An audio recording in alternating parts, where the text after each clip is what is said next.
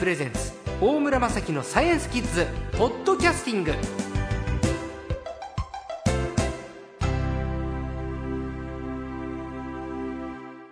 さあ今週のサイエンスコーチは略して最高はサイエンスジャーナリストの森明彦さんです。こんにちは。皆さんよろしくお願いします。お願いします。森さんは関東を拠点に植物や動物これの関係について調査研究をされているんですけれどサイエンス最新書から芋虫の不思議という本も出版されてます。それにちなんで今日はお越しいただきましたけれど多分ねキッズたちは芋虫よりかも腹ペコ青虫とかの絵本でね青虫っていうイメージはあるんだけど青虫と芋虫の違いって何とかね。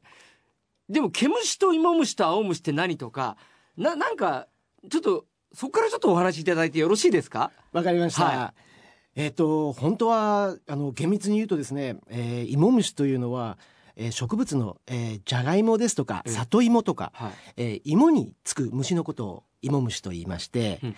えー他にも、えー青虫ですとか先ほどおっしゃられた青虫ですとか、はイネツトウムシですとかヨトウムシとか他の名前がついてる虫が多いです。芋虫ってのは、えい芋に寄生する虫のことですか？そうですそうです。え？大きい虫があの芋虫にあい芋につくんですけどスズメガの幼虫というんですけれども、え普通芋虫というと、えーそのスズメガという大きな芋虫のことを芋虫と言いまして毛のない、えーちょっとぽっちゃりしたつるっとしたものを芋虫というわけでは本当はなかったんです。えでも今ははい。全般的に、はい。毛虫か芋虫か青虫 そうですね。に分かれちゃってますけどはい。毛毛がないはい。毛虫を芋虫、と今は普通に言ってますけども、まあそれでいいと思います。大体それでいいですか？それでいいです。誰も知らないと思いますよ。そうですね。みんななんか青いさ、はい。イボイボした虫見たら芋虫だあるいは青虫だって言うけど、はい。でもそれは正確には、はい。芋に寄生してなければ芋虫って呼んじゃいけないんですね本当は。あーっていうかもともとそういうあの芋にいっぱいつくんでこれは芋虫だ芋虫だですからごまにつく虫は農家の方はごま虫と言ったりしますやっぱり。蝶々の幼虫をはい。総じて芋虫って言うじゃないですか、ああ言いますね。あれそれは芋には寄生してないんですよね本当はしてません。でも芋虫って呼んでいいんですか？芋虫と呼んでいい。結構です。あ分かっはい。毛のないだからはい。虫を、じゃあもう芋虫にしちゃいましょう。はいいいですか？そうですね。わかりました、よろしくお願いします。え芋虫はじゃあ大人になると何になるんですか？芋虫はえっ、と蝶とガに両方ともなります。紙一重ですね。紙一重です。何それ？はい。いや、かわいそう。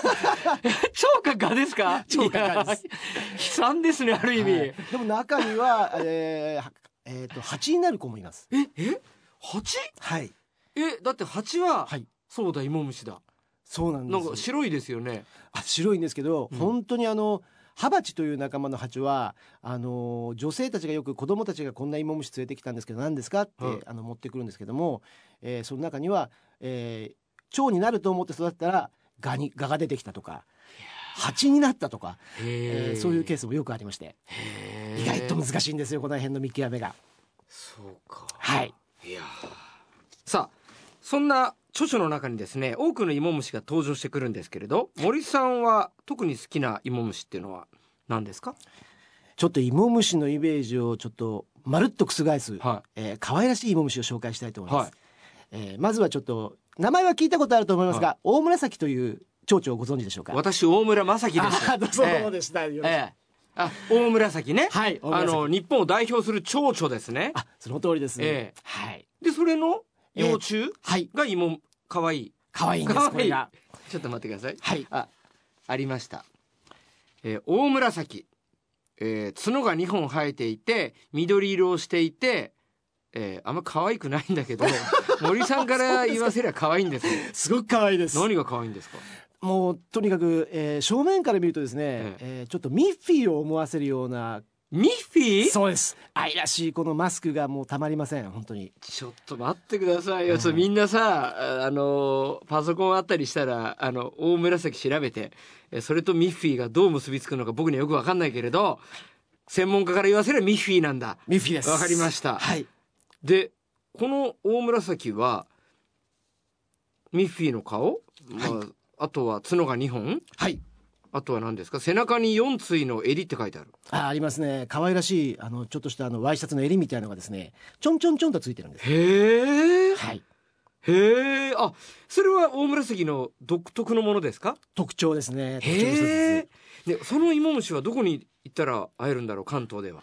関東では普通の雑木林に実はいたりします。ええあの貴重で貴重ではい。よく保護区なんか作られてますけれども、はい。実は私もあの全然生息地だって言われてない場所ではい。たくさん見つけてます、へえじゃあもうキッズたちのちょっと家の周辺で森の中入ったりとかはい。畑の周辺行ったりとか、はい。キャベツ畑の傍らに大紫がいたりするわけですか？キャベツ畑は知りませんが、ええ。ゴルフ場のゴルフ場か。裏口とかにの雑木林にいたりしましたやっぱり。大体この時期ですか？芋虫。まさに今なんです。へえ。はい。それで夏になると大人になって羽ばたいていくんですか、美しい。それは美しい蝶になりますね。へえ。日本の国鳥と呼ばれるぐらいの誉れ高い紫色が輝いてそうか、はい。えー角を持っていて顔がミッフィー、はい。そして背中に襟がついているという。ことですね、えあとはなんかおすすめの芋虫はありますか？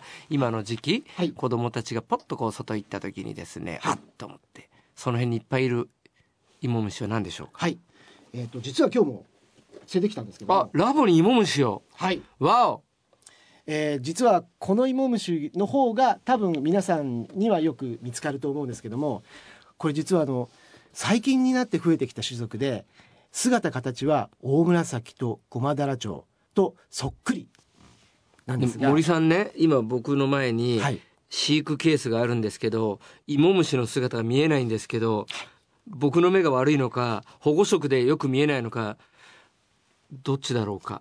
その通りです。今の時期この、えー赤星ゴマダラという蝶がいるんですけども。赤星ゴマダラはい。を連れてきてくれたけれど、はい。今僕の目には見えない。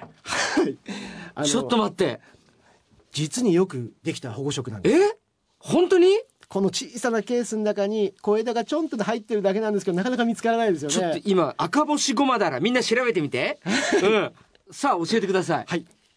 あ今、えー森さんの著書で赤星ゴマダラを確認しました。それによると緑色をしてるんですけれど僕は全然分かんなかった。で今。わお。参ったな。これは参ったな衝撃すぎる。衝撃ですか？あどの辺が衝撃的でしょうか？ーわかんないですよこれ。わかんないですか？これさいやこれこれちょっとどこで採取できますか？首都圏だったらこれも本当に、えー例えばそのえのきという木にやはり同じ木につくんですね。えのきが近く近くにあればいいけどみんなの家の近くにありますか？えのきというのは非常に農家から切られる雑木でして、ええ。どこにでも生えどこにでもある？生えてるんです、ちょっとじゃあじゃあえのきのこれ今葉っぱはこれえのきの葉っぱですか？動きやがったよ。可愛らしいですね。今動きました。いやーやー実に可愛らしい。赤星ごまだら、はい。ちょっと衝撃でしたあああ大村さんにご挨拶しにいやわざわざ本当こっち見てくれた、角が2本あって、はい。今起きたみたいです。本当に葉っぱと同化してですね、はい。ただ今むしゃむしゃとえのきの葉っぱを食べ出してます。はい、すみませんちょっと押し付けがまだ甘いもんですから。かわいい。いや僕これ見ながら今日お別れします。もう時間になりまして 癒されました。ちょっとまた来週詳しい話伺いますね。いやー今週の最高はサイエンスジャーナリストの森明彦さんでした。ありがとうございました。ありがとうございました。